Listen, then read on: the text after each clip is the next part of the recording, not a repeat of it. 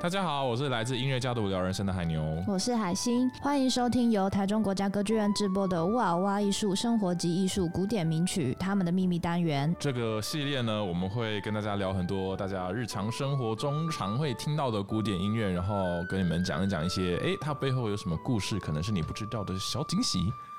对，我们转眼间就来到了第四集啊，第四集。那上一集呢，我们是在聊校园中的音乐。嗯，海牛，那我们当学生的时候最期待的是什么事情？期待就是什么事情？期待放假。没错，我们今天就要来跟大家聊聊关于放假的音乐。那在西方世界中，放最多假的节庆就是。嗯，圣诞节，圣诞节，对。对，然后今天呢，就会来跟大家聊聊一些关于圣诞节有关的音乐。嗯，那正好啊，节目播出的当下也快要临近母亲节了。母亲节，母亲节算假日吗？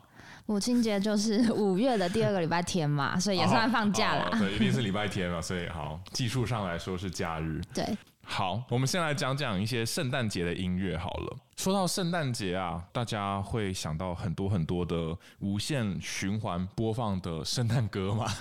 那其实有很多圣诞歌，其实也是都是来自古典音乐的哦。呃，有一首对台湾人来说非常。熟悉的音乐，大家可能不会直觉联想到它是圣诞音乐，但它其实也是在西方国家圣诞节就一定会演出的曲子，就是可能在教堂或者在音乐厅里面演出的曲子。那直接放给大家听。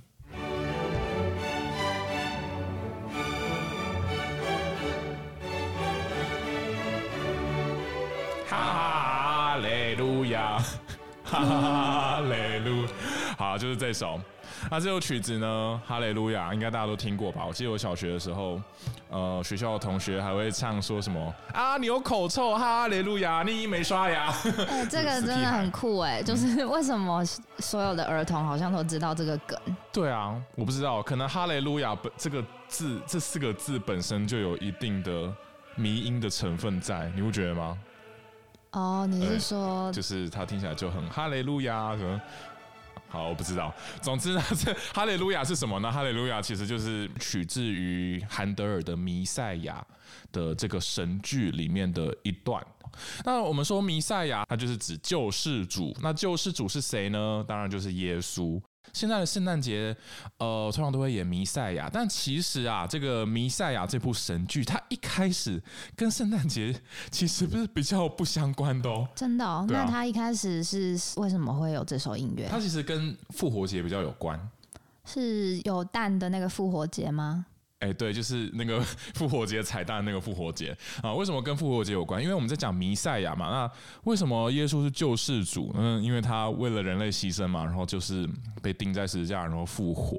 所以就是这个弥赛亚里面的，哦、就是他的这个剧情，他的这个歌词在描述的事情，比较是跟耶稣后面的这些牺牲奉献有关。所以他其实是比较符合那个复活节的一个背景。所以在唱哈雷路亚的时候是。耶稣复活的时候的神圣的时刻吗？呃，类似。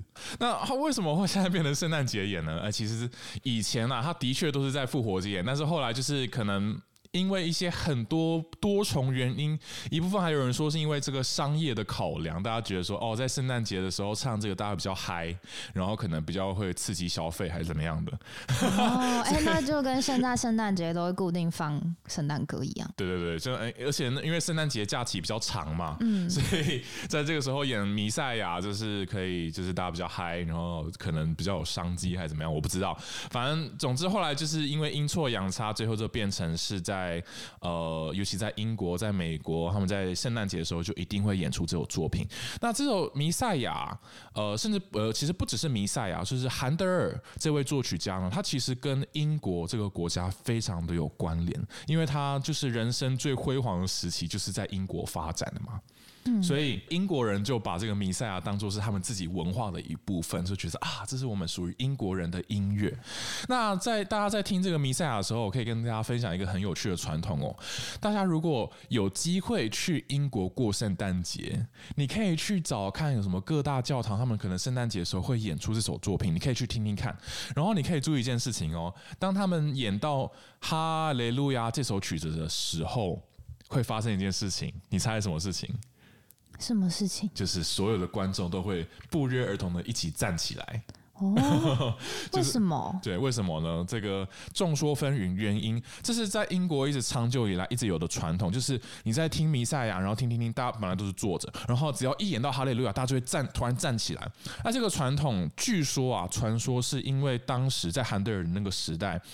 有一次呢，这个英国国王乔治二世，他也是去听弥赛亚演出，然后听到这个哈利路亚的时候，他觉得哦，实在是太好听了，好听到他决定他要站起来听。就你知道国王站起来之后，大家都不敢坐着。国王站了，好，那我们赶快站起来。所以说后来就变成一个传统，说只要演到哈利路亚，就是大家都会站起来听，这是蛮有趣的一件事情。对，我我不知道，我们不知道那个实际的起源到底是什么，但是这个传这个传统就流传了下来，到现在英国人都还是会这么做。好，那除了这个弥赛亚里面，除了哈雷路亚这个东西非常有名以外，我还要讲一件事情，就是弥赛亚它跟圣诞节的另外一个关联。呃，圣诞节的时候有一首圣诞歌，它非常非常有名，我放给大家听哦。这首曲子它跟弥赛亚有一些些很很奇妙的联系。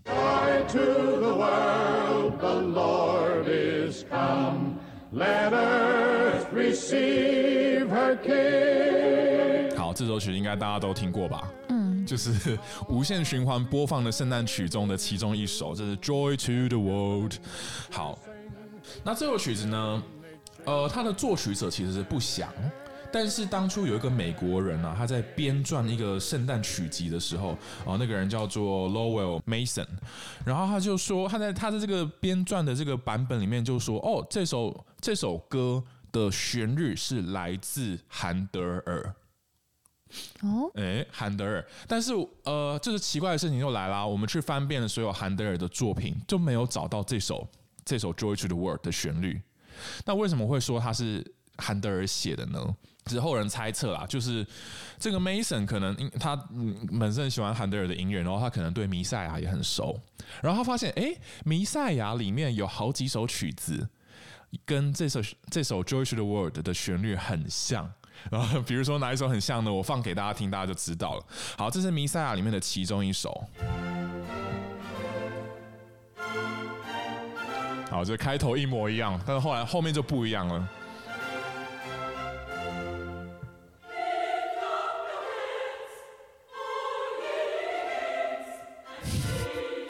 好啊，其实它基本上是完全不一样的音乐，就是开头很像，但是还有更巧的事情，还有另外一首曲子，它也跟弥赛亚很像，这是弥赛亚的这个一开头的第一首曲子，就是一开始有一个序奏嘛，那序奏完之后，第一首唱的歌，它的旋律是这样子，它它的开场是这样子。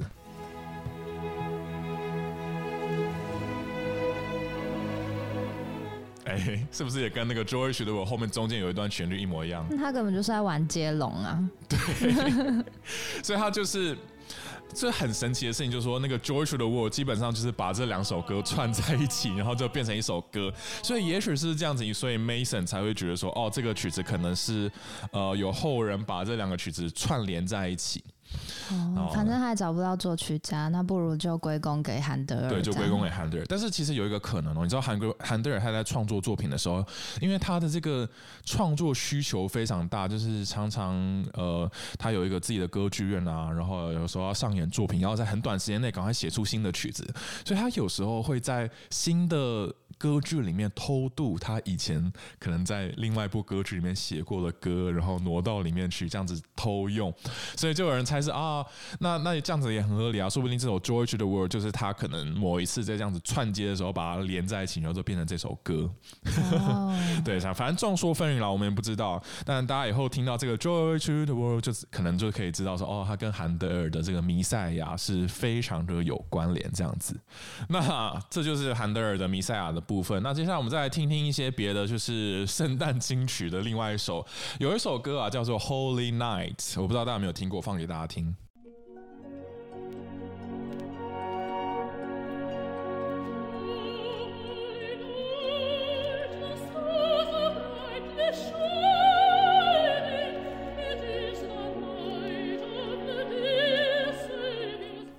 这个就是要搭配冬天那个雪一直下，哎，对，那个雪在飘的那个画面，对不对？好，这个我不知道，每次听到这个都会想到火炉啊，然后外面有雪啊，啊然后里面有一只猫躺躺在地毯上，躺在地毯上，然后旁边有一棵圣诞树，下面都是礼物。啊。好，听起来好温馨的一个感觉。好，这首曲子是什么？这首曲子叫《Holy Night》，然后它是这个这个法国作曲家叫亚当写的曲子。那亚当这个人，一般大家可能比较没有听过这个名字，那其实他他也是一个相当多产的作曲家，他。呃，我们说世界上的四大芭蕾舞剧嘛，其中三大是柴可夫斯基写的，就什么《天鹅湖》啊、《睡美人》啊、《胡桃钳》啊。嗯、那第四大呢，叫做《吉赛尔》，就是这位亚当写的。哦，呃、你你有听过吉赛尔吗？没有，哦，可能没有。对，他比较不有名啦，但是他毕竟也是世界上第四有名的芭蕾舞剧，你就这样子想好了。所以这个亚当其实也是一个蛮有名的剧场。创作就是剧场音乐家，他写了很多也是写给剧场的音乐。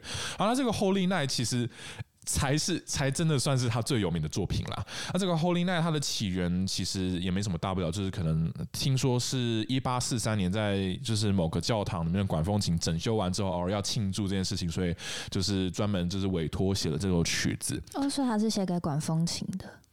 呃，也许可以给管风琴弹，不过它重要，它后来变得很有名，很有名了，不是在法国，是在到了美国之后，这首曲子它就是被歌词被从法文改写成英文之后，然后传到美国去，结果在美国一炮而红。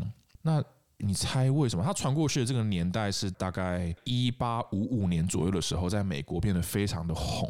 你说是因为歌词改掉？对，因为歌词在那个年代，好，可以跟大家透露一下，这个这首歌它里面的歌词里面中间有一段，它翻成英文之后的歌词是这样写：说这叫什么？束缚的锁链要被破解，然后因为这些奴隶们也都是我我们的兄弟啊，然后在神的名义之下，这些压迫都要获得化解。那这里讲的这些奴隶，其实在讲，当然就是。希伯来人嘛，就是现在我们就说犹太人。那以前他们大家知道，就是旧约圣经里面记载说他们在埃及的时候被奴役，所以后来就是那个摩西就要带领着这些呃希伯来人们，然后出埃及，就是有一个出埃及记，离开埃及这样子，然后这个把红海分成两边，带领了这些希伯来人，然后到了这个现在我们说的以色列这个地方这样子。那这段歌词在这个一八五零年代的时候的美国，就会让人想到什么事情呢？想到黑奴的事情，对不对嘛？啊，那时候美国其实也就是在正处在这个有一些声音、有一些舆论说出我们应该要废除奴隶制度的一个时代。所以，我们刚给大家复习一下这个美国的南北战争，就是说这个美国获得这个奴隶获得解放的这个年代，大概是就是在一八六五年。所以，我们是一八五五零年代左右的时候，大概就是这个这些思想开始。呃，就是有一些冲突碰撞，然后在美国国内开始有一些激变的一个时代，所以也许就是因为这样，所以这个歌这首歌，然后搭配它的歌词传到美国之后，就激起了一些某些特定立场的人，他们就引起了很多的共鸣，所以在美国就变得非常流行，现在已经是美国最有名的圣诞歌曲之一。那这个就是另外一首圣诞金曲。那现在我们要讲的可能不是圣诞，就是。圣诞歌名曲，但是它也是同样也是在圣诞节的时候一定会演到的作品。那我们刚才说亚当是很会写芭蕾舞的作曲家嘛？那另外一位很会写芭蕾舞的作曲家是谁呢？就是柴可夫斯基。柴可夫斯基。那我们刚才也讲到，里面有一部剧叫做《胡桃钳》啊，这个《胡桃钳》也是圣诞节必演的名作啊。对，在台湾可能没有了，但是在国外就是圣诞节的时候一定就是会演这个作品。那为什么会演这个作品呢？原因很简单，因为这个芭蕾舞剧它的故事的剧情就发生在。圣诞节，圣诞夜，对对对。嗯、那这个胡桃钳的故事，我不知道大家熟不熟悉啊？不过简单跟大家复习一下，在这部芭蕾舞剧里面，它的剧情。很简单，非常非常简单哦。他就是在一个圣诞夜的时候，哦，有一个小女孩收到了一个，呃，那个小女孩叫做克拉拉，克拉拉，啊，克拉拉收到了一个礼物，就是有一个老人送她一个胡桃钳的礼物，她说好喜欢这个礼物，好喜欢，好喜欢，然后就连晚上睡觉都要抱着她这样。反正晚上来临的时候，就突然，哎，这个家里跑出了一大堆老鼠巨兵，知道？然后这个胡桃钳又火起来，然后开始跟这些老鼠。老鼠军团，然后开始跟这些老鼠军团就是战斗，打打打打打打，然后就是哎，胡桃钳差点就要打输啦，就这时候那个 Clara 就拿起了拖鞋往老鼠身上一砸，然后就就形势就逆转啊，这个胡桃钳就赢了。然后胡桃钳说啊，为了感谢你，就是帮助我赢得这场胜利，然后就带领他到这个呃梦幻的国度去度假一下。然后过了一个晚上，然后 Clara 就醒来，发现一场一切都是一场梦。哎、这听起来很像《博物馆惊魂夜》加上《爱丽丝梦游仙境》的合体。对，就是它的剧情非常的莫名其妙，然后但是很梦幻了。好，但是我要跟大家讲一件事情，很遗憾，这个剧情是被大魔改过的。它 它这个剧情被改的不三不四，所以当时就是上演的时候，有很多人就说：“哎、你怎么可以乱改这个剧情？这个剧情本来是很有趣的，被你改就是。”太小儿科了吧？就是那原本的剧情是什么？好，我们现在来跟大家讲这个原本的剧情。原本的剧情它是来自一个德国非常非常非常有名的一个作家，他的名字叫做 E.T.A. Hoffmann。霍夫曼哦，这个名字可能如果对音乐史稍微熟悉的人，应该或多或少都听过。他是在这个浪漫时期非常重要的一个作家。他不只会创作文学作品，他也写很多音乐评论。像他就非常的赞颂这个贝多芬的音乐啊，然后说这个贝多芬开启了就是让音乐能够表达东西变变得比文字还要多啊。然后包括他写过一本小说叫做《克莱斯勒》c h r y s l e r i a n a 然后这个。克克莱斯勒这个小说后来就是被舒曼写成了一个很有名的钢琴组曲，就叫《克莱斯勒魂》这样子嘛。啊，所以霍夫曼是一个非常有名的、非常伟大的作家。那他写的这个胡桃钳的故事啊，其实剧情。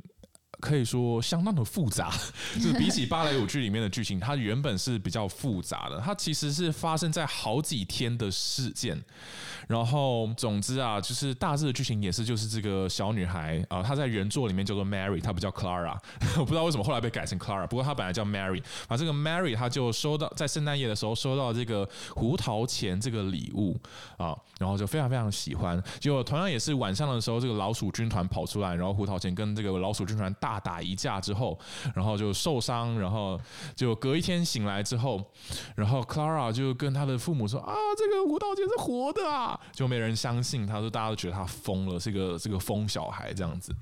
就后来这个送他胡桃钳这个老人啊，就隔了几天之后又来到他家，然后就跟他说起：“啊，这个胡桃钳他其实是有一番身世的。”那我这边跟大家简单简讲一下，这个胡桃钳他其实是一个一个很虽小。的一个 可以讲这个字吗？可以吧。就是这个很虽小的一个小男孩啊，就是他被卷入了一个跟他完全无无关的纷争。他是什么纷争呢？就是说，在一个远得要命王国，有个国王跟一个老鼠女王。之间有一些争斗，然后这个争斗的过程呢，就造成这个国王的女儿，就是公主，被老鼠女王下了诅咒，就是她变得头长得很大，然后长出了很丑的胡子。你就想象就是一个女孩长得像圣诞老公，就变很丑嘛。所以这个国王呢，就下令叫他的底下的一个工匠去寻找解药，去去救这个女孩。然后最后他们发现，要解救这个公主的方方式呢，就是要找到某一个很神奇的胡桃。然后给公主吃，然后要找到一个很很特别的人，要符合一个很特别的条件，就是他要出生到现在都没有刮过胡子，然后出生到现在都没有穿过鞋子，是很莫名其妙，所以他们就是。找遍了全天下，到处要找这个人，就好不容易终于在一个城市，就是一个德国城市，就是纽伦堡嘛，找到了这个工匠他的某一位亲戚，一个小孩，就正好符合这个条件，这样就赶快把他抓过来，然后让他去喂这个公主吃这个胡桃，莫名其妙，真的很莫名其妙。反正总之呢，这个小男孩啊，他就哦哦哦，你们要我去做这件事情，好，那我去做这件事情，那我就把这个胡桃喂给公主吃。可是好死不死啊，就是中间在喂。给公主吃这个胡桃的过程中出了一点差错，结果这个诅咒被转移到这个小男孩身上。天哪，超衰的！我跟你说，反正总之他就是。那个公主身上的特征就转移到她身上，变得她头变得很大，长出了胡子。哎，这是什么东西呢？这就是胡桃钳。哦、所以她就是因为这样子受到这个诅咒。然后啊，这个国王本来答应这个小男孩说：“哦，如果你救了我的公主的话，那我就把这个公主嫁给你。”嗯，结果不可能，结果他变得很丑。就他变成长了这个鸟鸟不拉几的胡桃钳的模样，这公主说啊，好丑，我不要，我才不要嫁给你。就这个这个小男孩就很很可怜，很无辜的，之后就变成了胡桃钳啊。好，这就是他的身世啊。好，那再回到胡桃钳的故事本身。好，为什么这个老人家把这个胡桃钳送给 Mary 呢？哎，这个是这个老人家他的名字正好就跟那个国王的工匠是一样的名字。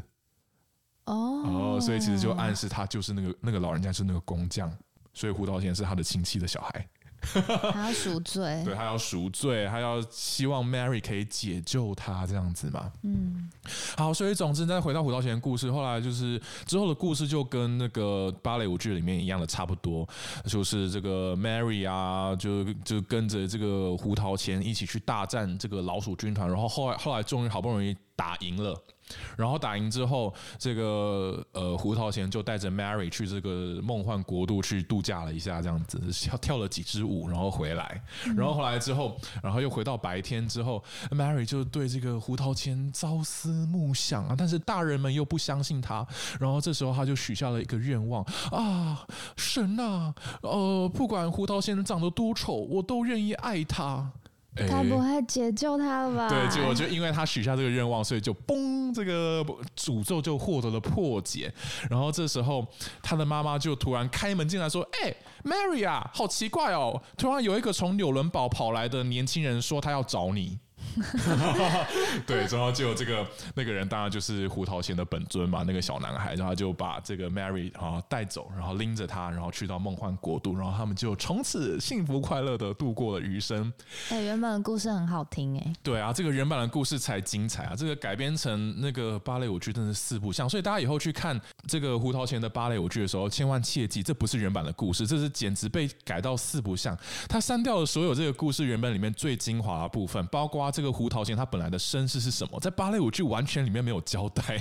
那柴可夫斯基在创作音乐的时候，他是依照原版的故事，还是就是依照改过的？他就是依照改过的。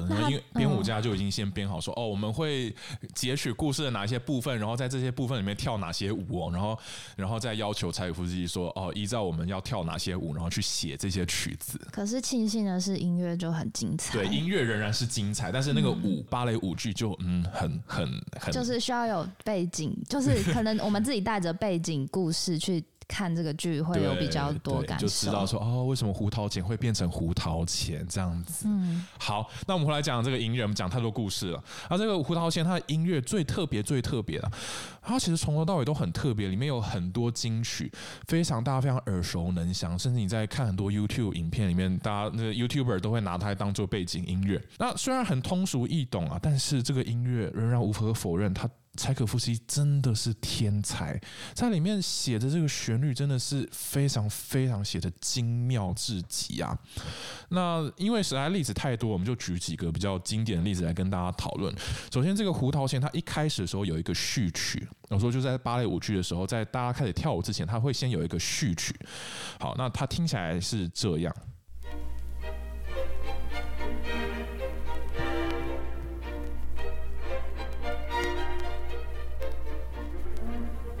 好，这个就是胡桃钳的序曲。那大家听的时候，我不知道大家有没有注意到一件事情，但是你现在可以仔细的感受一下，这个曲子它完全没有低音，你有发现吗？哦、就是理论上我们说，你们听到一堆弦乐在拉嘛，那弦乐里面管弦乐团的弦乐应该是小提琴、中提琴、大提琴、低音大提琴，然后你仔仔细听哦，这里的弦乐它只有小提琴跟中提琴。嗯，它完全没有大提琴跟低音大提琴，这是柴可夫斯基在这首曲里面做了一个非常非常特别的事情。有人就描述它就像是一个圣诞树，但是它没有那个树底下的根，它就只有上面的那些装饰而已。它这个效果就会让你觉得听起来非常的轻巧，然后所以就是有一种。没有着地的梦幻感，像是妖精飘在天空，但是脚没有碰到地板这样子的感觉，对不对？啊，其实就是柴可夫斯基透过这个序曲这样子的一个安排，就让这个胡桃钳的开场，你就看到，哎，这是一个非常梦幻的一个。圣诞节的场景啊，这些小朋友在房间里面，在圣诞树旁边追逐玩的这些拿到的玩具，然后带有一个非常童真的感觉啊，这个是这个序曲有趣的地方。那、嗯啊、这个胡桃钳里面最有名、最有名的一首曲子啊，就不得不说里面有一首曲叫做《唐梅仙子》，我放给大家听。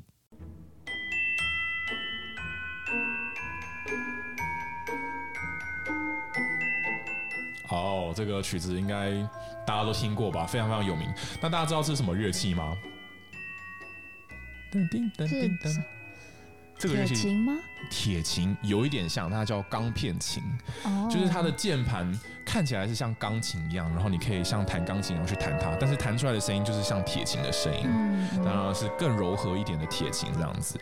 好，那这个乐器呢，是可以说是柴可夫斯基把它发扬光大的。那他为什么会写用这个乐器写这首曲子呢？其实是当时啊，这个芭蕾舞剧的这个呃编舞家，他就要求柴可夫斯基说，哦，里面有一段音乐，希望你可以把它写的就是像是水滴下来一样的感觉。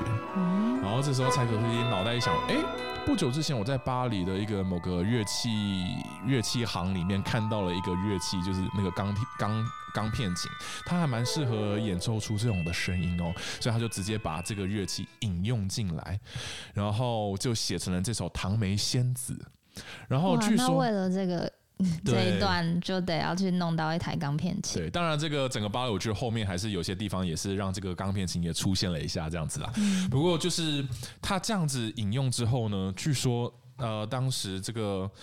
胡桃钳上演的时候啊，这个观众最爱最爱的就是这首《唐梅仙子》，然后甚至这个芭蕾整个芭蕾舞剧演完之后，大家还 uncle uncle，就是要这首曲子再演一遍，所以可见这首曲子那时候大家听到这个声音，然后这个乐器的声音演奏这个曲子的时候，一定会觉得哇，这个从来没有感受到过这么神奇梦幻的音乐吧？嗯、对。那当然，柴可夫斯基不是世界上第一个用钢片琴的作曲家，但是他是第一个把这个钢片琴发扬光大，让大家都知道哦，这个东西很好用哦的一个人，这样，所以他的这个胡桃钳的历史意义有点在在这一边这样子。那我们到现在目前为止都讲了一大堆圣诞节嘛，那我们接下来我们来讲讲其他节庆。那在圣诞节过完之后，紧接而来的下一个节日是什么呢？Happy New Year！Happy New Year，没错，就是过年。那过年的音乐，嗯，其实过年好像也没什么特别的音乐。但是如果是学音乐的人，应该都会大多少知道啊。有些人就是过年一定要看这个维也纳的新年音乐会，新年音乐会的实况转播。那维也纳的实那个新年音乐会实况转播，一定会在最后一定会演的一首曲子是这首曲子。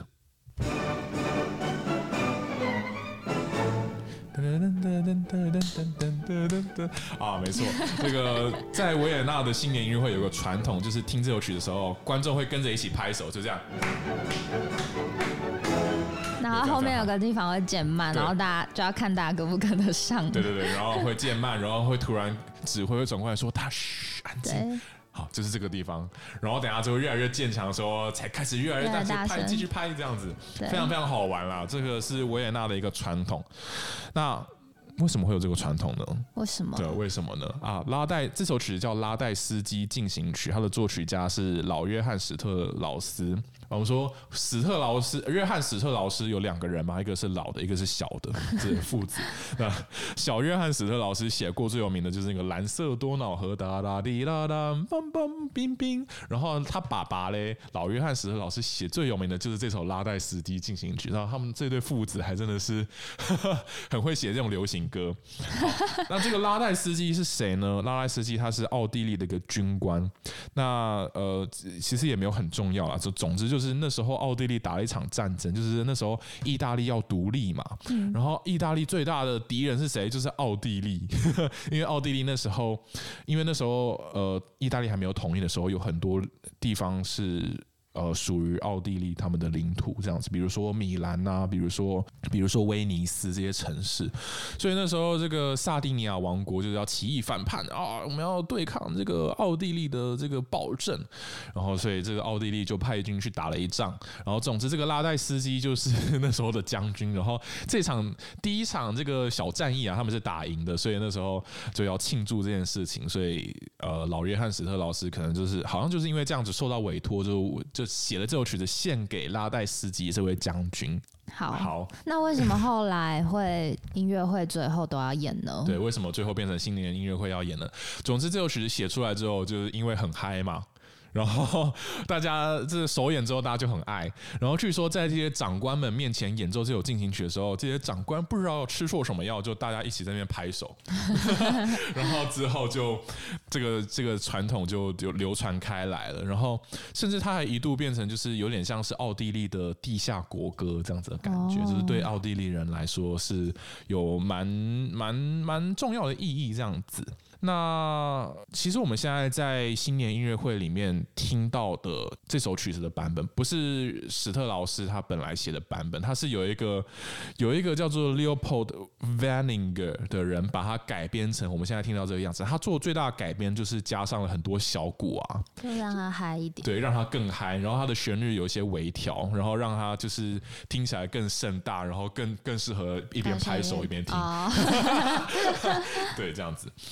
然后所以你现在如果听新年音乐会的时候你会听这首曲它一开场它不是直接开始这边噔噔噔噔噔噔噔噔它会有一些先有一段很长的小鼓的前奏哦那个就是这个人加上去的。哦。不过呢二零二零年的时候这个维也纳新年音乐会他们那边官方就表示他们之后不会再采用这个人改编的版本，他们会重新再改编一个新的版本。为什么？为什么呢？因为这个 Van Ninger 这个仁兄呢，他在以前曾经是。纳粹的支持者，哦，所以啊，当然政治正确的话，当然就是以后就不要再用它的版本。嗯、不过我后来去听了一下二零二零年之后的版本，其实基本上大同小异，没什么差别，就是为了政治正确改一个人的名字这样子。好，这总之就是这样子，就是这个拉代斯基进行曲还有新年。那我们刚刚讲完了圣诞节，讲完了新年，接下来我们来讲一讲个我们现在快要到来的一个节日，就是。母亲节，母亲节这个五月的第二个礼拜天吧，是吧？对对。母亲节啊，在台湾会有一首非常呃有名的，然后是在赞颂母亲的一首歌，叫做什么呢？叫做《游子吟》。听起来就是这样子：慈母手中线，游子身上衣。临行密密缝，意恐迟迟归。谁言寸草心，报得三春晖。大家应该都唱过吧？以前小学的时候，老师还规定我每天要唱，然后叫我回家唱给我妈听。你说搭配手做康乃馨吗？哎，对对对，然后这边手做一些用纸折的康乃馨。那这件事情是海星告诉我，他说：“哎，你知道吗？这首曲子听说是来自布拉姆斯的大学庆典序曲。”我觉得很讶异，因为那时候听到的时候觉得很就是亚洲文化。对，对我那时候听到你跟我讲这件事情，我说：“金娜也 gay。”因为因为我知道这首曲子啊，我没有想到他们是连在一起的，然后我就打开 YouTube 去点开来听，就一听，哇，还真的是哎，OK，放给大家听这个布拉姆斯的大学庆典序曲里面的这段旋律。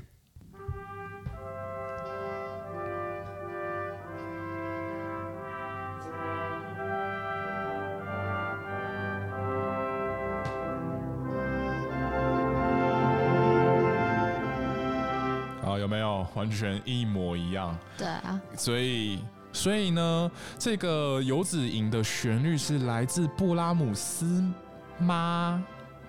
你猜是吗？应该严格来讲，我后来研究了一下，发现应该不是。那是什么？应该是说布拉姆斯跟游子吟都同样去取用了某一首在德国很有名的民谣。哦，原来它还有另外一个起源。没错，它有另外一个起源。那这个起源，我直接放给大家听。它的起源，它是。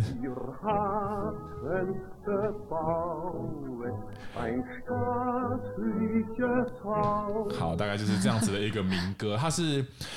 这是这要讲到这个起源是什么，就必须要来讲讲这首曲子的创作背景了。布拉姆斯为什么会创作这首大学庆典序曲呢？原因是因为他接受到某一个大学的邀请，要他写一首曲子，然后要授予他一个荣誉的学位这样子，然后。就千拜托万拜托说，哦，拜托帮我们写一首曲子吧。结果布拉姆斯，然后就好啦，就写一首啊。然后他写一首说，哦，写给大学的曲子，那我就写一些大学生最爱唱的歌好了。哦，这是大学生爱唱的歌。这个就是刚刚我们说的那首歌啊，它的歌名叫做《我建造了一栋巍峨的屋子》。它其实呃听起来有点怪怪的，这总之那个。I build a house，那个 house，如果在美国念过大学，你知道有时候在讲说什么，呃，就是什么家族啊，什么兄弟会那样子的意思。他其实在就是在歌颂说啊，我们大学里面的兄弟会，我们大家都是兄弟啊，然后这样子的感觉。这个歌词就是这样在讲这些事情。所以布拉姆斯他就沿用了引用了很多，不只是这首啊，他主要在讲的话会有四首很有名的，那时候德国大学生之间会唱的一些校园民歌。到这首大学庆典序曲里面，然后把它交织在一起，写的非常的精彩。那最明显的一段就是刚刚我们播的那段，直接把这个旋律完全重现。好，那我们再来听一次。它一开始会是先从这个非常高音的号角开始啊，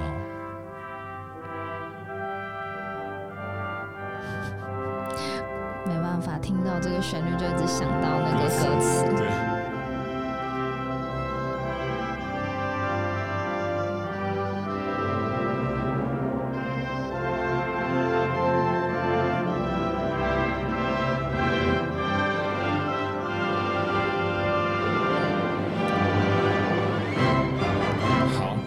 那接下来的音乐呢？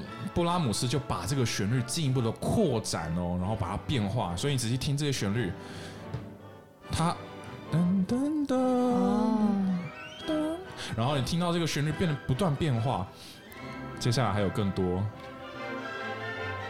噔噔噔噔噔噔噔噔噔噔噔噔叮叮，然后一直不断发展，不断发展，越来越热血，越来越激昂，这样子听起来非常的爽。大家有空去听听。那我们刚才说，布拉姆斯引用的旋律不只是这首，说我盖了一栋房子这样子，他还有很多其他的民歌在这里面，然后在歌颂大学啊，歌颂教授啊那些，然后在歌颂这些大学的精神的歌。那我放几个给大家听，然后等一下我们再来跟大家说，呃，布拉姆是怎么把这些曲子最后融合在一起这样子。好，这是我们先来听，这是第二首，它长这样子。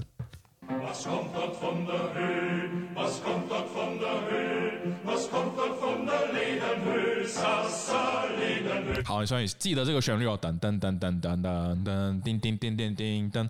好，那我们再来听第三首。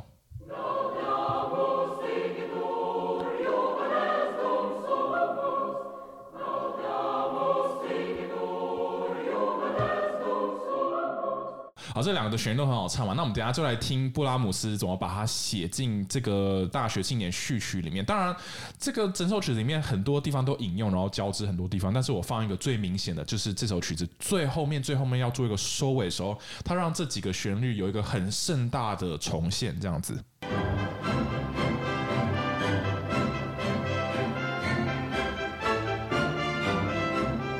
听到的是这个大学庆典序曲的最后，最后快要结束之前，它会变得非常盛大。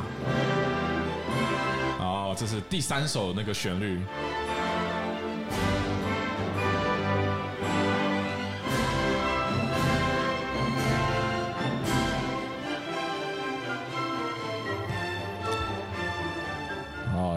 就会变得非常热血，非常激昂。哎，怎么我们一开始在讲说学生最爱的是放假，结果我们后来又跑回在讲大学里面的歌。